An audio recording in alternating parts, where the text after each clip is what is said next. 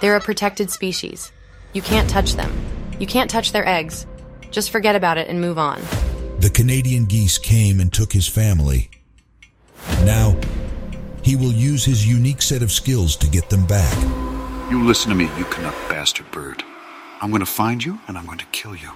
You would really risk an international incident. For what? Some pigeons? I will send those geese straight to hell. Coming soon. Liam Neeson stars in the Netflix original film The Migrant. You're going to regret ever flying south and kidnapping my family.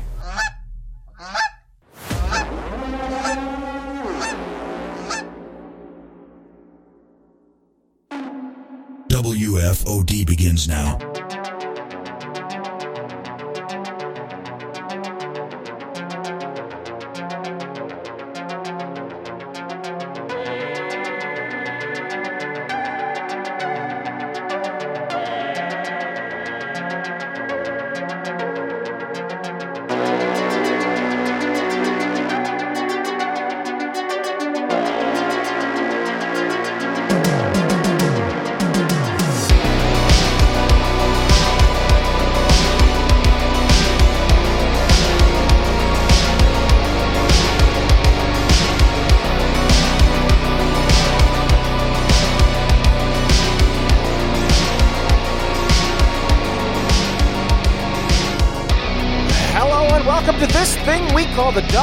My name is Mike. I am joined by the king of pranks, the albino alligator, Mr. Travis Hulse. Hey, Travis, we have one hell of a show for the people tonight. Two guests on the Two. show tonight. Travis, uh, we're going to be talking to uh, Paul Weitz. He's a uh, director, actor. Y- y- you look up Paul Weitz. He's made a lot of things, Travis. director of uh, the original American Pie film. Right. I- He's done a whole bunch of stuff. Travis, we're going to talk to him, uh, pick his brain about the writing process. Interesting stuff. And then after that, we're going to be talking to Doug McCorkle, Travis. Uh, he is the subject of a documentary that's not really a documentary. Uh, it's called I Am an Electric Lampshade. And I watched the movie, Travis. It's fucking far out, man. Cool. I would I would expect that from the title. Uh, he he uh, he's an accountant. He's like 60 years old, and he just says "fuck it" and decides to be a music man. And he makes some really wild music. He he he kind of sounds a little bit like the Du Hast man. Oh, sure. Yeah, he, they go in a direction you don't expect, Travis. It's a it's a really weird movie. It's it's a it's a hybrid.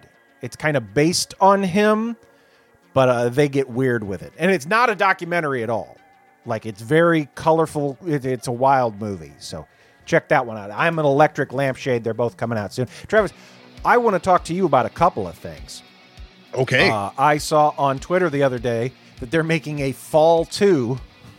yes, yes, I saw that as well. Now, Travis, Fall One. You saw Fall One, right? I really enjoyed it. I liked it too, but the thing that bummed me out about Fall One is that they didn't die. That she didn't Yeah, fall. one of them died. The other one did not die. Spoiler alert. And spoiler alert, yeah. And and uh, I like the reveal of that death too. I thought was pretty clever. But Travis, don't need to make a Fall too.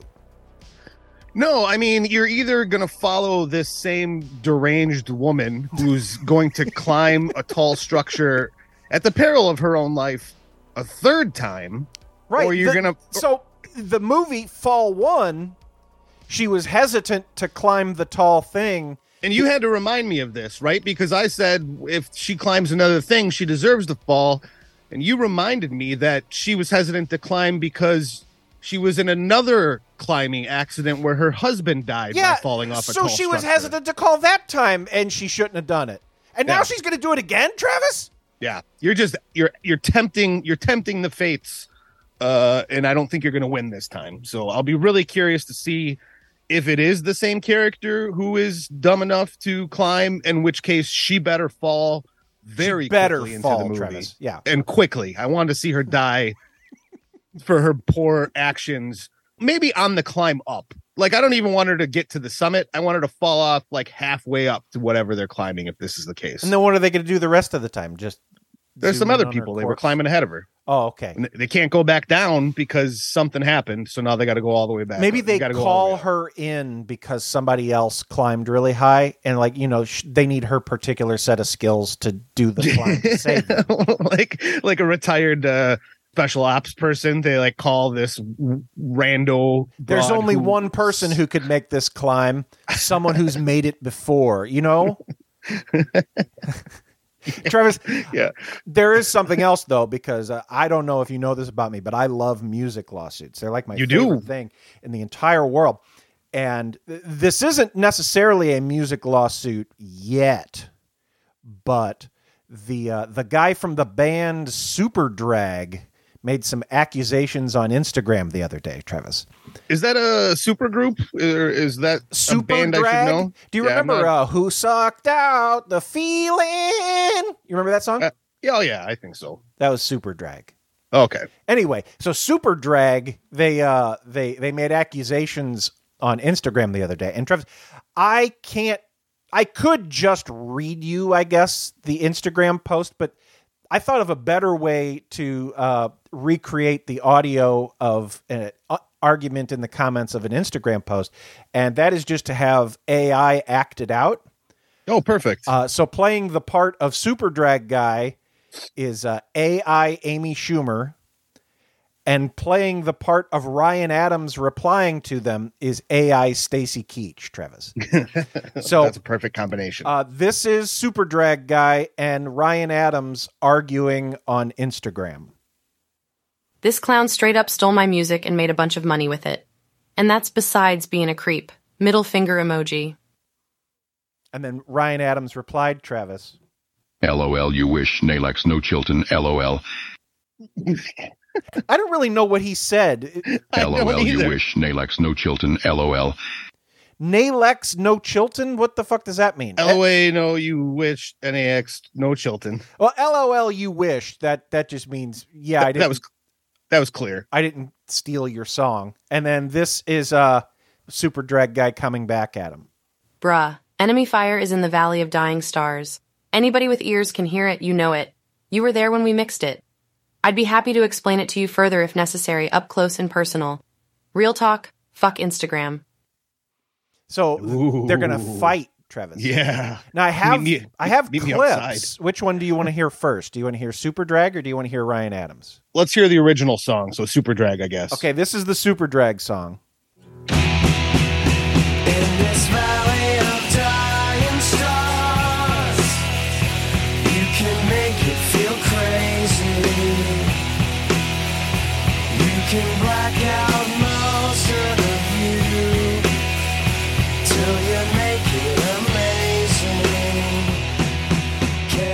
So he claims that Ryan Adams was there when they were making this song.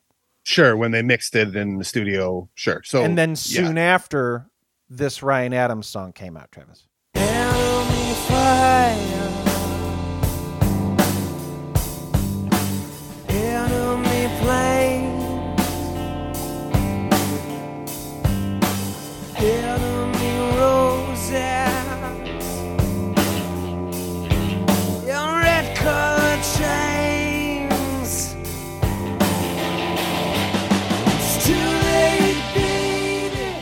Mean, I can hear it, Travis. I can hear it too. Tonally, it's there. He just slowed it down.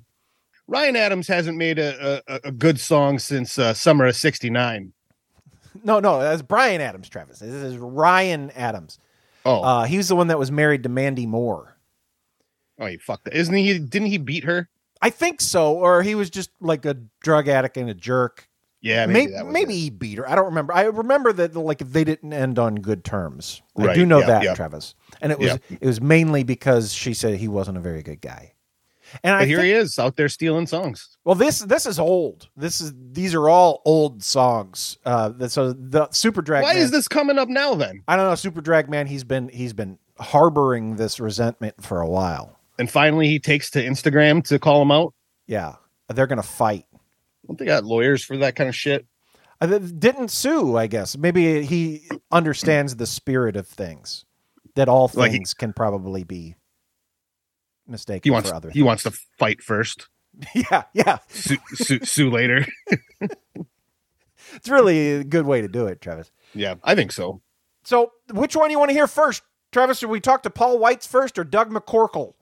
Uh, let's talk to Paul Weitz. Okay, so Paul Weitz, uh, he's in a, or he, he's not in a movie. He directed a movie. It's called Moving On. It's in theaters now, guys. It's got Jane Fonda and uh, Lily Tomlin in it. It's got fucking uh, Malcolm Mc, Malcolm McDowell. It's got Shaft, Travis. Uh, uh, Holy shit. Richard Roundtree.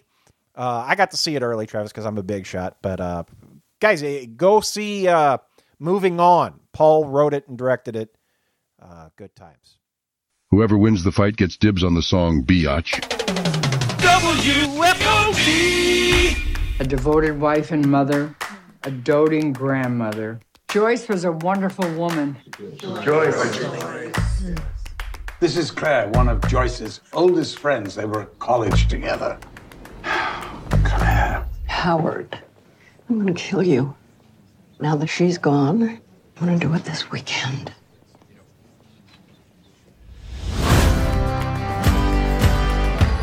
Evelyn, I need to talk to you. About what? I told him I was gonna kill him. I could chat. It's been four and a half decades. Feels like it was yesterday. You were delusional. She told me you were cruel. So, what's the plan, Scarface? I'm gonna buy a gun. It was cute. Very. Want to hold it? And I'm gonna take it to the wake. How's the recoil? Recoil? I'm not gonna lie, it has a little kick. Well, darn it, we tried. Do you have any poison? I have a cyanide pill in case I'm captured by the enemy. You can have it.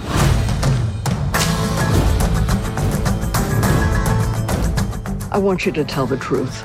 I am shocked by your utter selfishness. You blame me for what happened in your own marriage. I think you were not built for happiness. I'm in. You're in what? My other murder canceled this week, so I've got time. i Missed you. You had my number, Well, you had my number. so we're both lousy friends. I want someone to be sad, and I want to know that I'm responsible!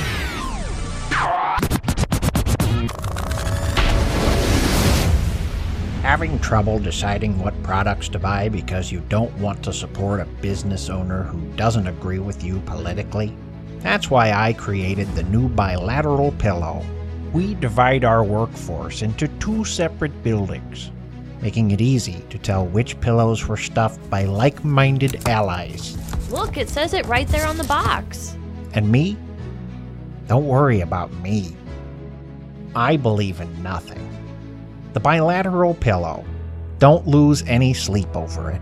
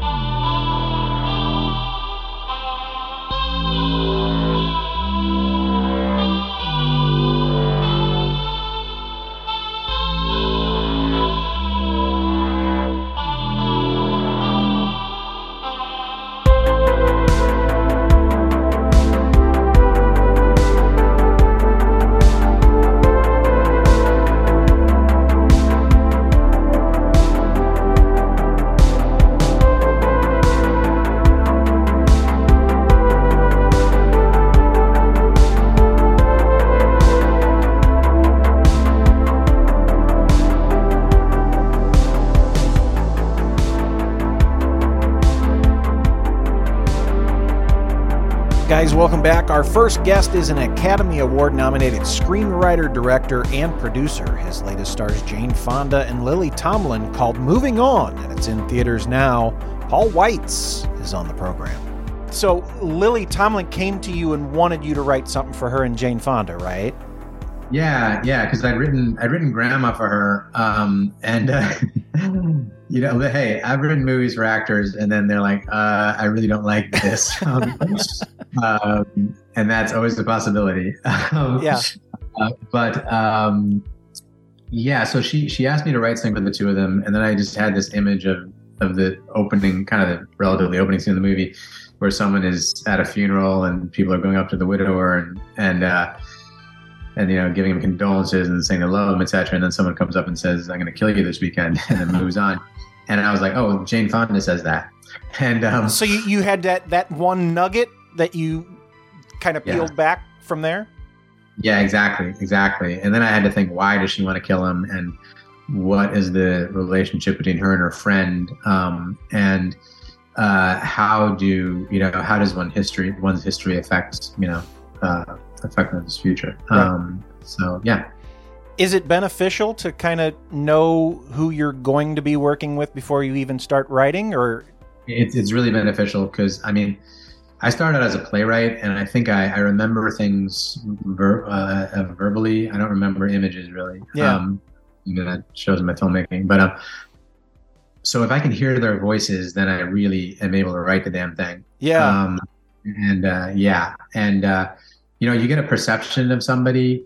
In this case, like Jane, as somebody who's been uh, who has a lot of stuff that they're dealing with from their childhood, and who's been open about it and talked about it. Um, real Jane Fonda or the character? and real real Jane Fonda, and that informs the character. Oh. and also literally informs the character. Like, you know, the, so the first thing I do is I send them the script, and then we sit down and I say, does anything not make sense, and is there anything that you you know think isn't in here? And so Jane really told me a lot about her character in terms of that she was somebody who, um, uh, you know, well, this this thing happened, but but even before that, as a kid, she said that she, her character moved around a lot, that her dad was in the military, and she hadn't seen like a loving family. Um, and and then Jane and Lily worked together to come up with what their relationship was with the third friend, um, who's Malcolm's uh, wife. Um, and then I, I just put that stuff in, in the script. Did I read th- right that you wrote this longhand? Like you went to Oh. Like yeah, a coffee I mean, shop? sometimes when I'm when I'm worried I'm not going to uh, finish something, I write it longhand because it's a lot harder to go back and mess with the beginning or something. Um, so yeah, oftentimes I'll write it longhand and then and then put it in the. Oh, so oftentimes you write longhand most of the time? No, not necessarily, but if it's something that it's like I'm almost like trying to keep it a secret from myself that I'm doing it, then I'll, I'll do that. Yeah, yeah. What does that mean, Paul? Uh, keep it a secret from yourself. Well, I think that, you know, sometimes you feel, oh, this might be a little ill advised to do this movie or something, or like nobody's asking me to do this. You know, it's not like um I want to I want to get a draft of it before I realize what I'm doing. So you're kind of unofficially writing it as opposed to like setting hours and sitting down. Yeah, yeah, and like um I'm I'm allowing myself to be like before I was doing this professionally. I'm allowing myself to get in the same headspace as when I would just and I would do this. This is what I would do. You know, if I wasn't able to make films. I just write these things Yeah. and have the experience of writing them. Um, and but sometimes, like if it's something like this, that I know in a certain, I think this is in a certain way ambitious, but maybe not in a particularly apparent way. Um, you know, I want it to be almost like a guilty pleasure. Because you have been doing this now for a pretty long time. Is it different now that you do it professionally? Like, as far as, I mean, like you, you do it for a job, so you kind of have to continue to do it as opposed to just doing it. It's not really that different. I mean, it's weird because um, I I love directing so much. Like I love being on the set, and and and uh, it's a fantastic sort of um, lesson in like what you can control and what you can't control. I love, um, you know, hey, being on set with Jane and Lily and having Jane have a good time doing what is essentially a very indie film. Yeah. Um, one doesn't think of it, but actually, a lot of these actors, while they've done spectacular work, haven't done really an indie film. Is that true?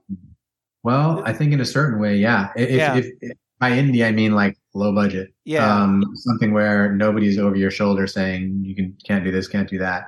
I mean, look, Grandma was like six hundred thousand dollar budget, so that was you know That's that's probably a lot lower than Lily Tomlin or even probably you are used to working with. oh for sure, yeah, Yeah. But I've learned how to do it now. It, so directing is is what you prefer to do as opposed to writing. I like them both. I mean, writing is like playing, well, it's like playing with dolls when you're a kid. It's like this person says this, this person says that, but Sure, you're totally committed to it.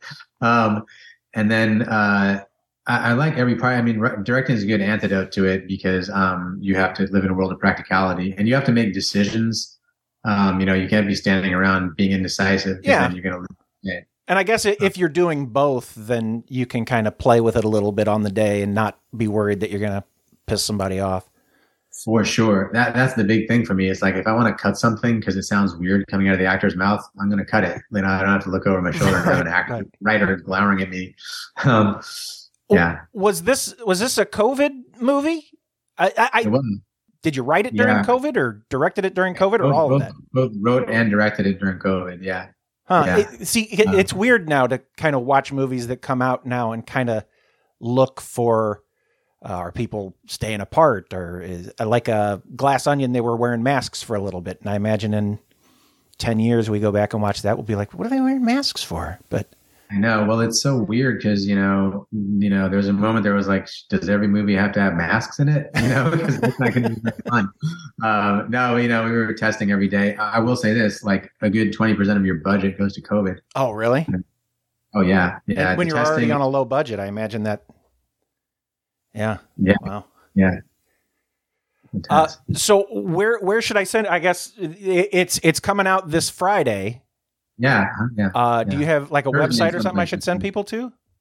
Uh, is there um, a website? Well, it's, uh, I guess uh, you could look on Fandango or on um, in terms of uh, uh, where it's playing. You're in St. Louis, right? Are you? Mhm. Yeah, I'm in St. Louis. Yeah. It's playing at Um, the, the Plaza over no, here. Do you know where in St. Louis is playing? Yeah, the Plaza Frontenac and a couple other places. It looks like a lot of the Great. Uh, yeah, you know, yeah. Please, please go see it. Yeah. Paul. I appreciate your time, man. It is Oh, cool talking you. to you. Thanks. Uh, Thanks. Take care. Okay. Thanks a lot. Bye.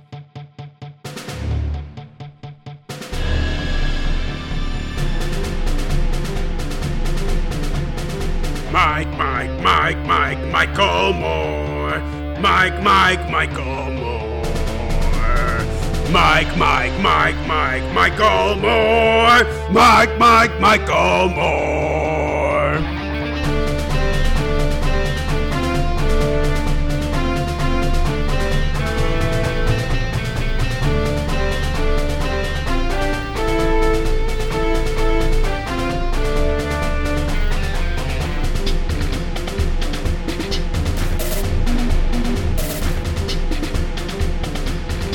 Mike, Mike, Mike, Mike, Michael Moore.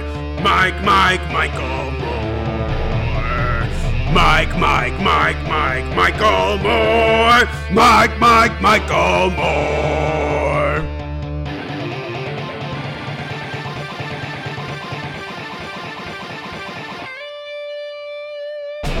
Uh, Travis, I uh, I, I sent you a link the other day to a, a new product called a Fahlo F A H L O.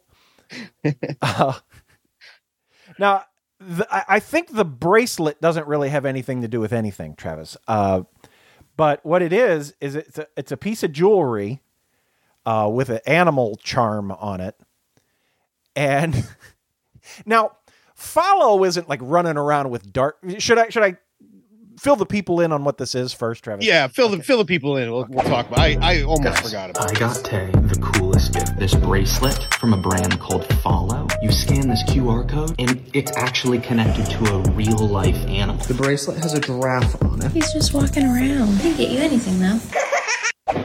Travis.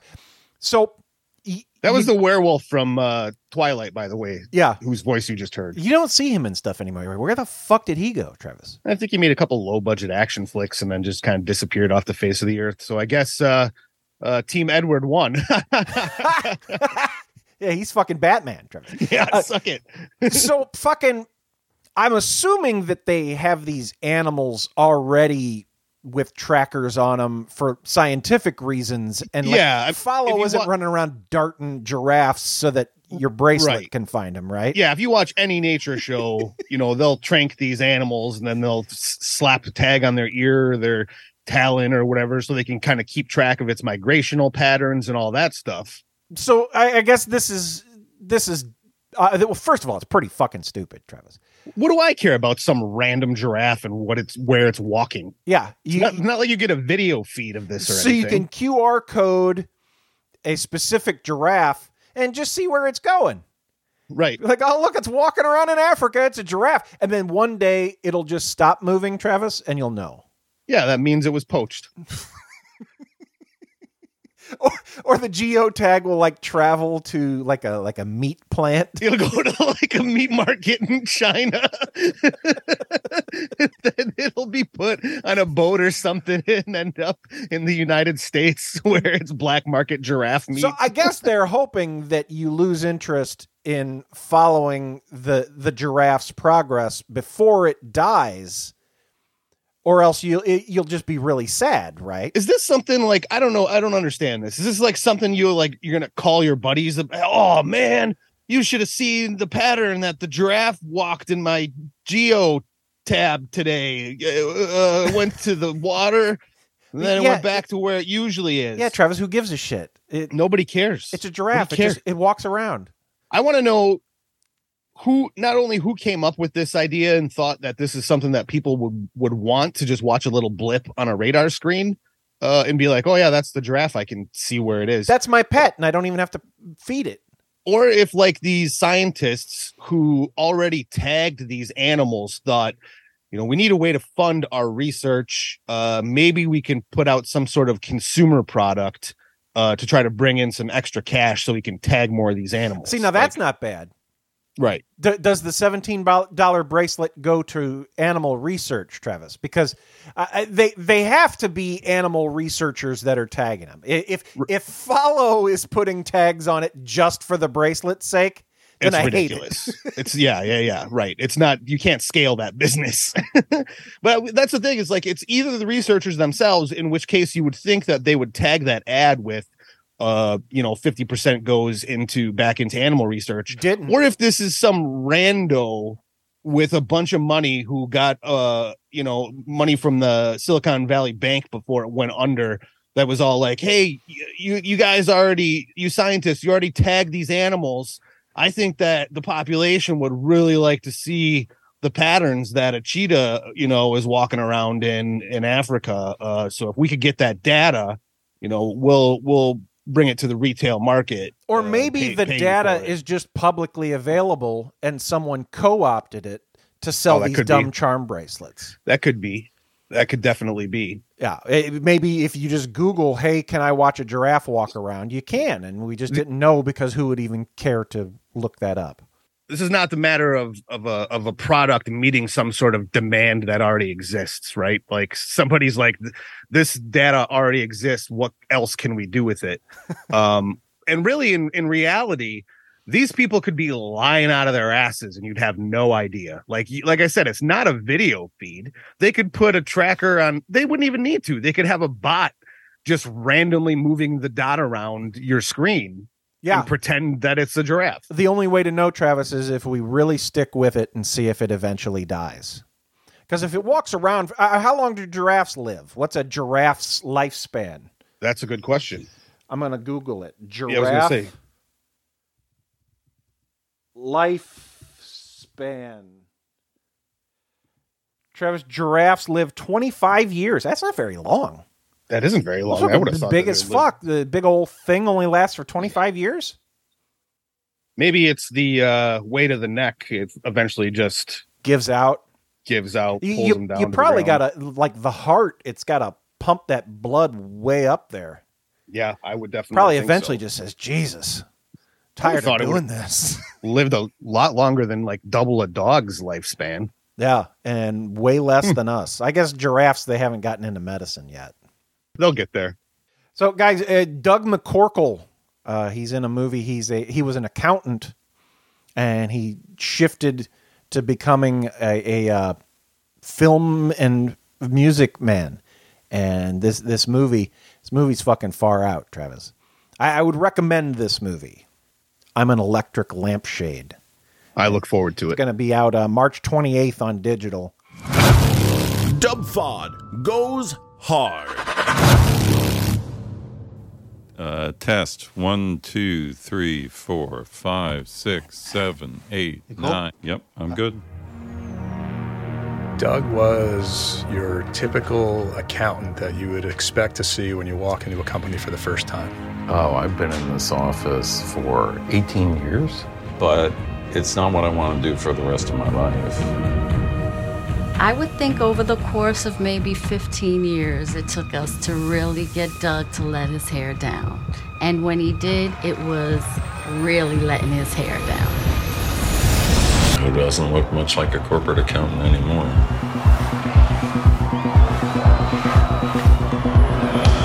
I'm an electric lampshade. Here is Mike with a quick update on the WFOD Hollywood Fantasy League. Creed 3 ended up doing 74 points, so right now we're sitting at 124 total, waiting on the results of Shazam 2, which currently has a 47% oof of a Metacritic. It'll probably still make enough money to overtake Delvin's 150, meaning Jody needs at least 119 from John Wick to not finish last.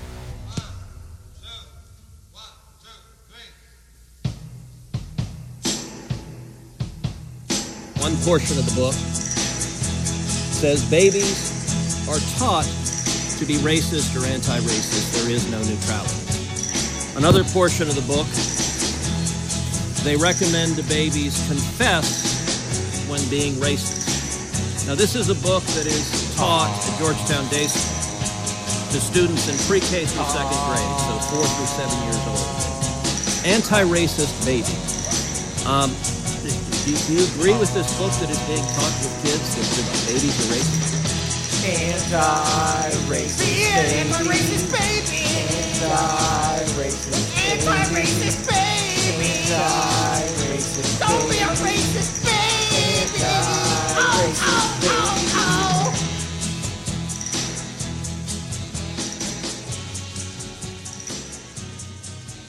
oh. As you requested. Once again, WFOD. Wheelbarrow full of dicks.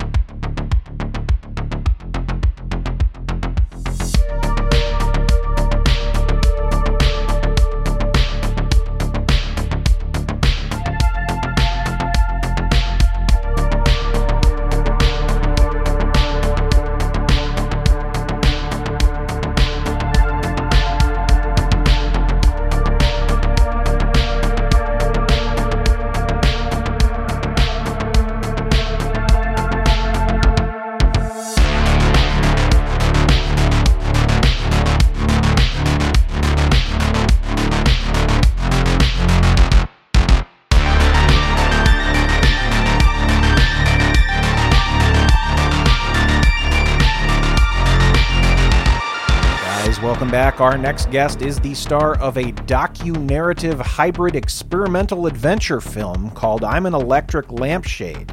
It will be on digital March 24th. Guys, Doug McCorkle is on the program. Hi, Mike. How are you? Good. How are you? I'm good, thanks. Doug, I watched your movie last night. and what'd you think? I was expecting a documentary. I, I that, that was that wasn't a documentary like anything I've ever seen. No, it's a it's a hybrid. Mike. Yeah. It's more like a mixture of a documentary and a narrative together. It, it was it was far out, man. Um, Yeah, thank you. uh, well, when we uh, when we made it, we knew it was going to be um, a fun experiment, and Yeah. it's and it's ended up being better than we imagined. So we're very happy with it. You did you work on that movie for five years, or did Yes. So Yep. So when did you start making this movie? We started it back in 2016. Wow. Uh, that was mostly with some of the true documentary footage that we shot, which had some of my colleagues from the from the company I used to work at, where I was a corporate accountant. And um, then we continued in 2017. We shot a lot of the footage in the Philippines. Um, that was the San Andres School um, and so forth. And then in late 2018, we shot the concert down in Mexico City. And in 2019, we did some additional footage in uh, New York, and um, then we went into post production, and it uh, was on a film festival run for about a year, uh, starting in early 2020, and then here we are, finally releasing it in early 2023. It's been a it's been quite an adventure. Mike. Yeah, and so i i- it's I guess now that it's actually going to be coming out soon, is that kind of a bummer for you, or is it a relief at this point? Because I mean, it's I it's been a it a part of yeah, it's been a part of your life now for hell almost a decade. Yeah, Now, it is. It, it's You're probably right. surreal to finally have it hit to where It everyone is can see it. in many ways. I mean, we've been I've been working hard on it to get it out there for um, for a while, and we I've had some good um, supporting colleagues, sales agent, um, film festival strategist, um, social media posting person. Everybody's been pulling together to to um, rally behind the film, and um, yeah, so it's amazing to get it out there. I wouldn't call it a bummer, not for Yeah. me. I think my wife will be very relieved when it's out there. but um, no, it's for us. It's been a long road, and we're very, very excited to have the public finally see it because Yeah. we've had so many people have said, "Where can I see this film? How can I watch the movie?" And we've said, "Well, you can't until we uh, get it out there on streaming services." And here it comes. So it's cool. to back up and, and let people kind of know what the movie is. So you were an accountant and yep. Uh, from what I understand, I guess you had a colleague that was retiring and you wanted to do something fun for his retirement party Correct. and you made like a like a music video Correct. where you uh, had like a choreographed dance in it, and that that was probably a, a shock for everybody because uh, they just kind of knew you as the nice accountant guy. That's a that's a good way to put it. Yeah. Mike. yeah. Nobody's nobody saw it coming. It was a complete surprise.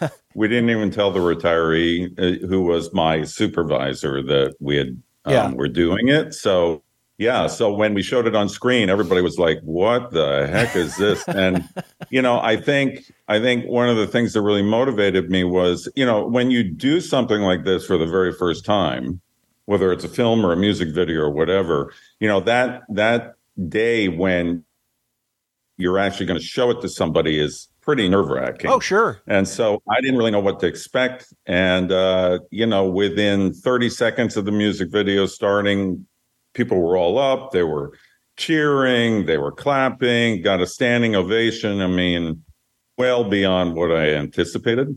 And you know i caught the bug. I mean that's where i started working with john clayton doyle who is the writer and director of the film. Yeah. john uh, was the choreographer for that original mu- music video. And uh, so we continued to work together and i and he kind of said well what are we going to do next? And i said i wasn't really sure and he said how about a short film well the short film ended up ballooning into i'm an electric lampshade mike so that's that's it's been quite a journey we never imagined that we'd be making a feature film when we first started but we just kept shooting good footage and and uh, So it just kept getting, getting- so many interesting characters yeah It just kept getting bigger. it did. And- yeah, it just kept growing. And then the more we did, the more ambitious we got. The most ambitious shoot, of course, was the um, the concert in Mhm. Mexico City. Uh, I mean, that was that was an amazing experience. Very nerve wracking for me because I that was you know I was up performing on stage, although I'd been practicing for it for a long time. But um, yeah, it was great.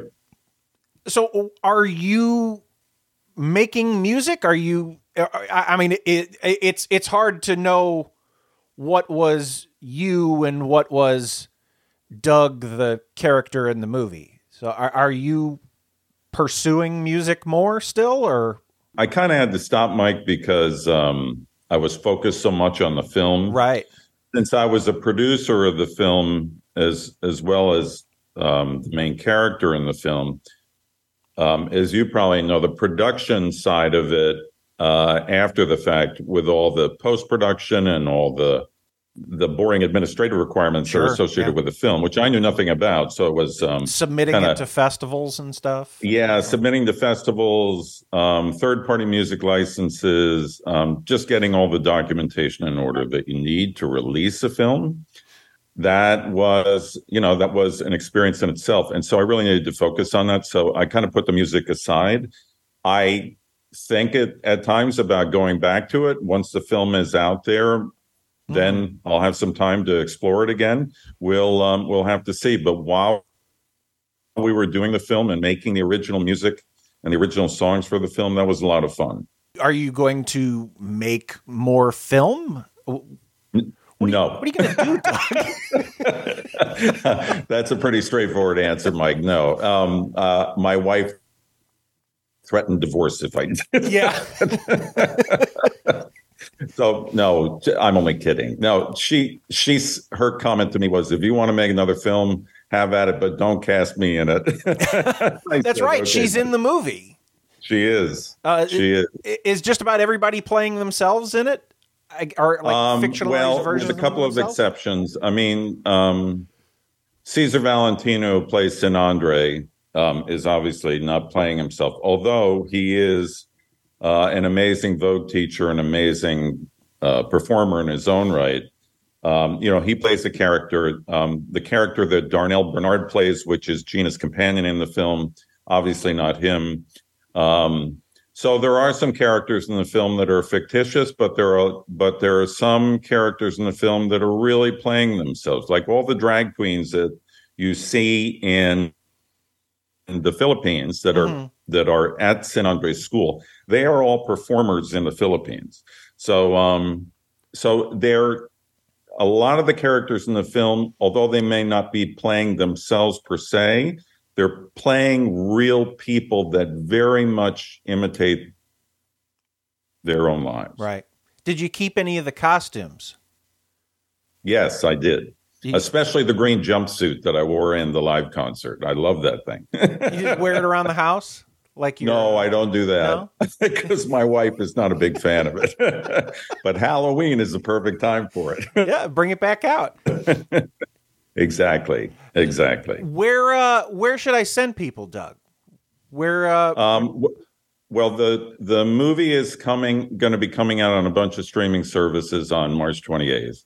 Um, it's already available for pre-order on iTunes through Apple TV, but some of the streaming services it'll be on will be Vudu, Google TV, YouTube, Prime Video. It'll also be available on demand through um, services like Comcast and Spectrum and MediaCom and and some of those. So, so the complete list will be available right around the time of the premiere on the film's website, which is I'm electriclampshade.com.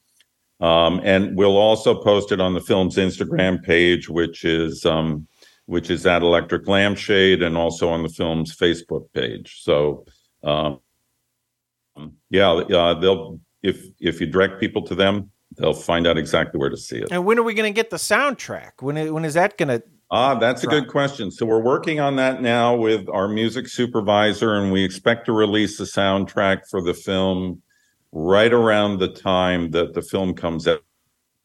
Out. It might be a little earlier. We'll have to see what the timing is, but definitely it'll be out by March 28th. uh, some of those uh some of those songs are some earworms.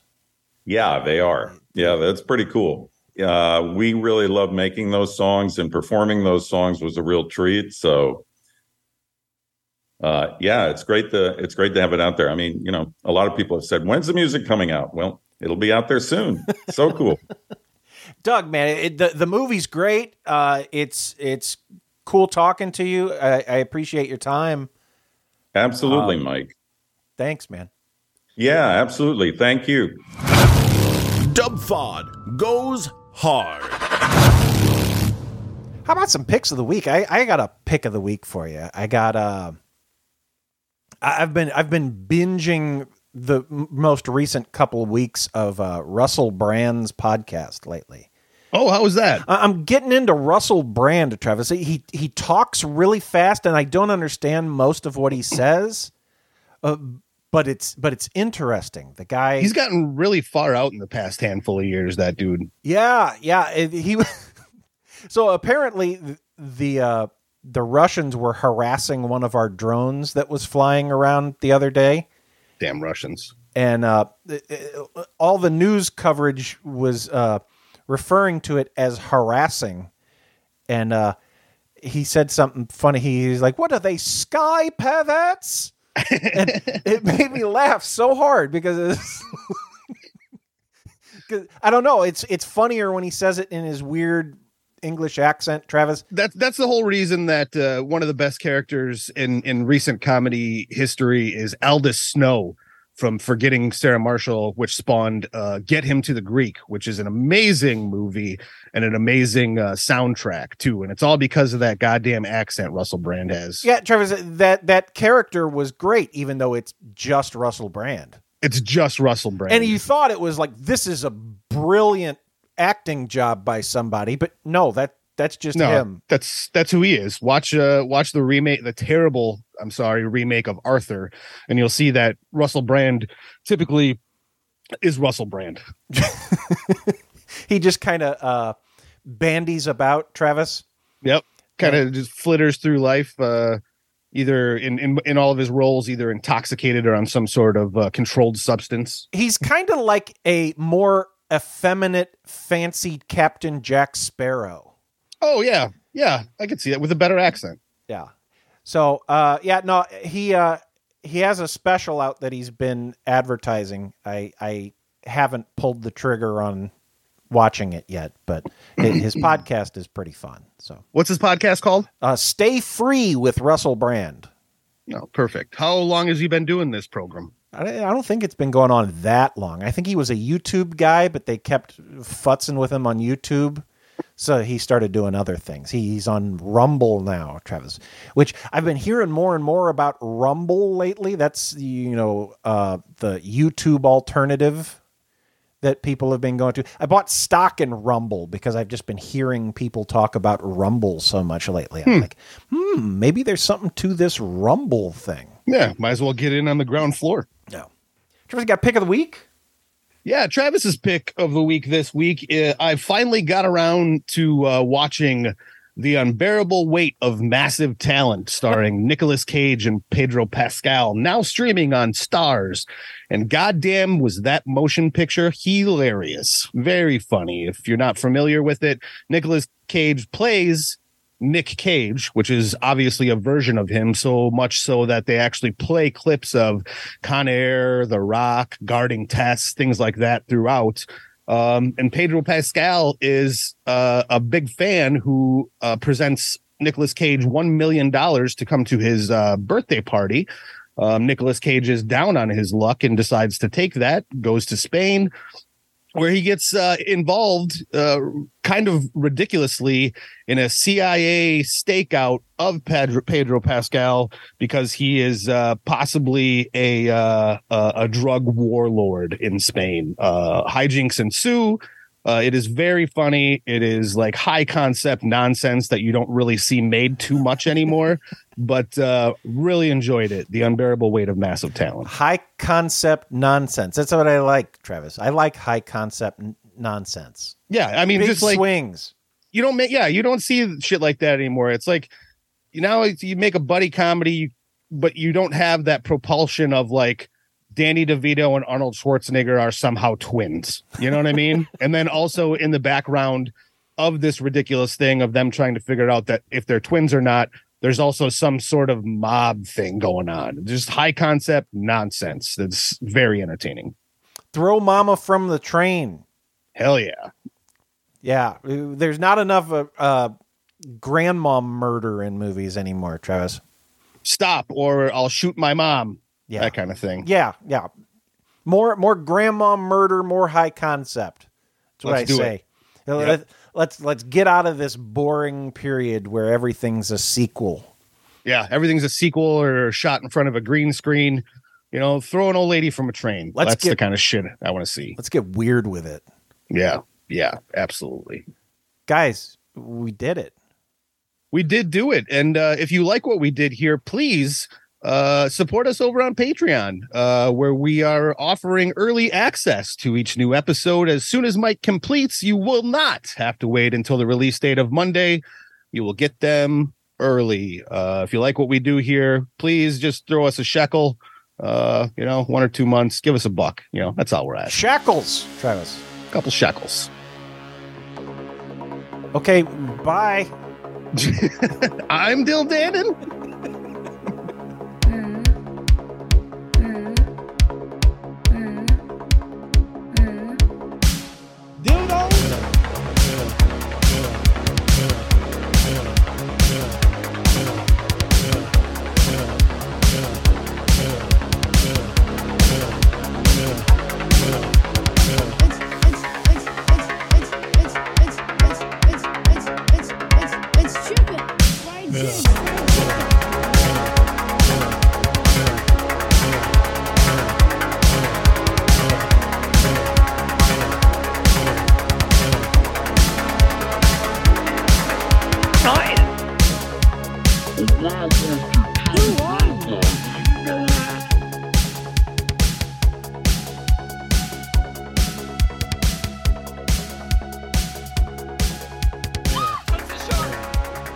You for listening to this installment of WFOD. Our operation is 100% independent, so your support is appreciated. We don't advertise, so we rely on word of mouth. Please take a moment to tell a friend, share a link, leave a review, or any of the other things podcasts ask you to do. Music featured in this episode is by Karl Casey at Whitebat Audio. Check him out at whitebataudio.com. You can contact us with comments or questions by phone at 636 487 HAND or by email at mike at wfodix.com, travis at wfodix.com, or drunk at wfodix.com. Special thanks, as always, to our Patreon sponsors Jim Chadman, Brian Crans, Liquid Lozenge, Valerie Carpenter, Jay Adson, and Rabbit Poundings. If you want early access to episodes, you can support the show at patreon.com slash wfodix. Our entire catalog can be found at WFODshow.com, or you can find our feed of the latest episodes on Spotify, Apple, Stitcher, iHeart, or wherever else fine podcasts are found. Check us out on social media WFOD Show on Twitter and Instagram, WFODix on Facebook and YouTube. We will return next week, but really, we're never gone. Take care.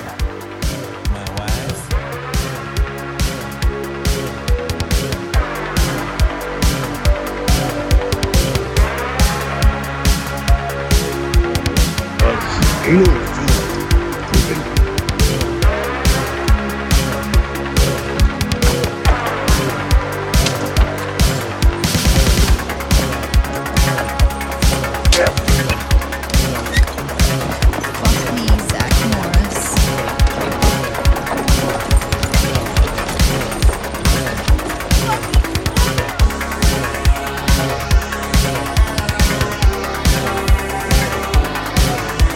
want you know it's over.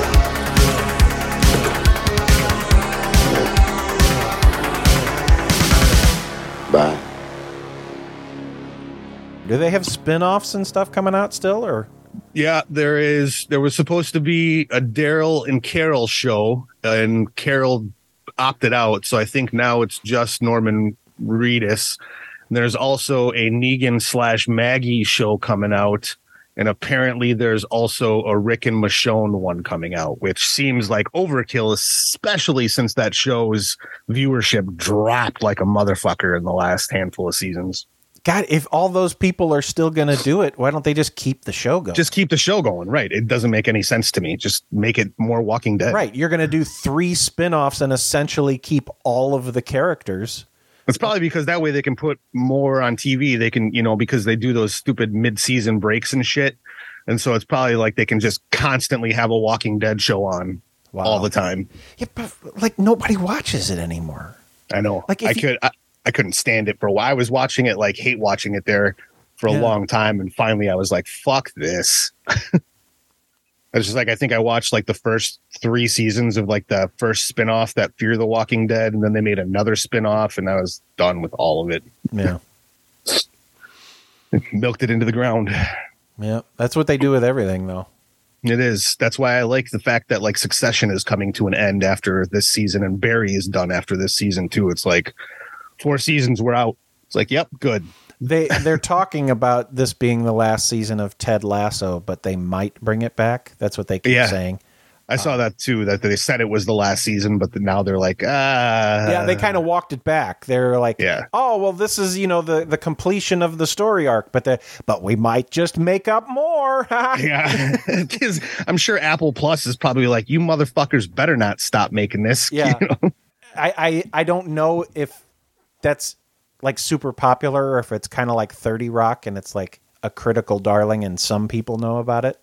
I just don't think a lot of people have Apple TV. I don't think No, no, I don't think so either. And that's why, I like, I don't have it right now. I had it for a while, and then I was like, then I know I know Ted Lasso's back, and I'm like, ah, do I get it now or do I wait a few weeks so there's a handful of episodes and then I can finish Mythic Quest because I canceled it before I was able to finish this last season of Mythic Quest. And Well, they uh they have soccer and I was like, well, I kind of I wanted to watch like the first uh St. Louis City game oh sure, and it was like, okay, well, we have soccer on Apple TV, but you have to buy Apple TV and then it's $15 a month for soccer.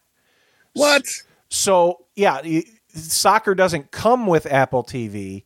Soccer is a premium add-on once you already have Apple TV. So oh, that's stupid. yeah, it's it's kind of a crock of shit. I, Yeah, at least, at least when you pay for Peacock, you get free soccer. Yeah. So I mean, you know, I don't I don't know how you uh, and, and like that's where all their games are too. So Oh, really? They're exclusive to Apple TV? yeah.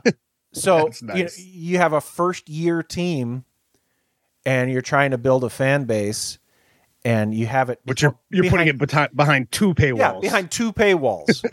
Seems real fucking smart, right? yeah, it sure does. Let's we're gonna sell the shit out of this merch. Yeah. but, but I guess they're doing okay. I think that uh, a lot of I I was listening to the Battle Hawks on the way home from work yesterday on on Sirius XM, and uh, they seem to be doing really well. Like Yeah, I think they've only lost one game. Well, I don't know about their record. I'm just talking about like the attendance at the game. Oh, sure. Yeah. They started selling the upper bowl. Uh, when I was listening yesterday, the, the ref accidentally called a penalty on Seattle instead of St. Louis. Like he Oh. didn't realize where he was, and he said Seattle, and he's like, "Oh, I'm, I mean St. Louis." And that guy was booed. It was, bet. it was deafening, Travis. The boos when he said Seattle instead of St. Louis. It was really funny. It's definitely a more raucous version of football. Like that, it's like it's pretty fucking entertaining. Yeah, and, and, uh, XFL. from what I see, it looks like uh, everybody's dressing up like a bunch of bunch of goofballs, and uh, it, it's like an event to go to one of those things. Yeah.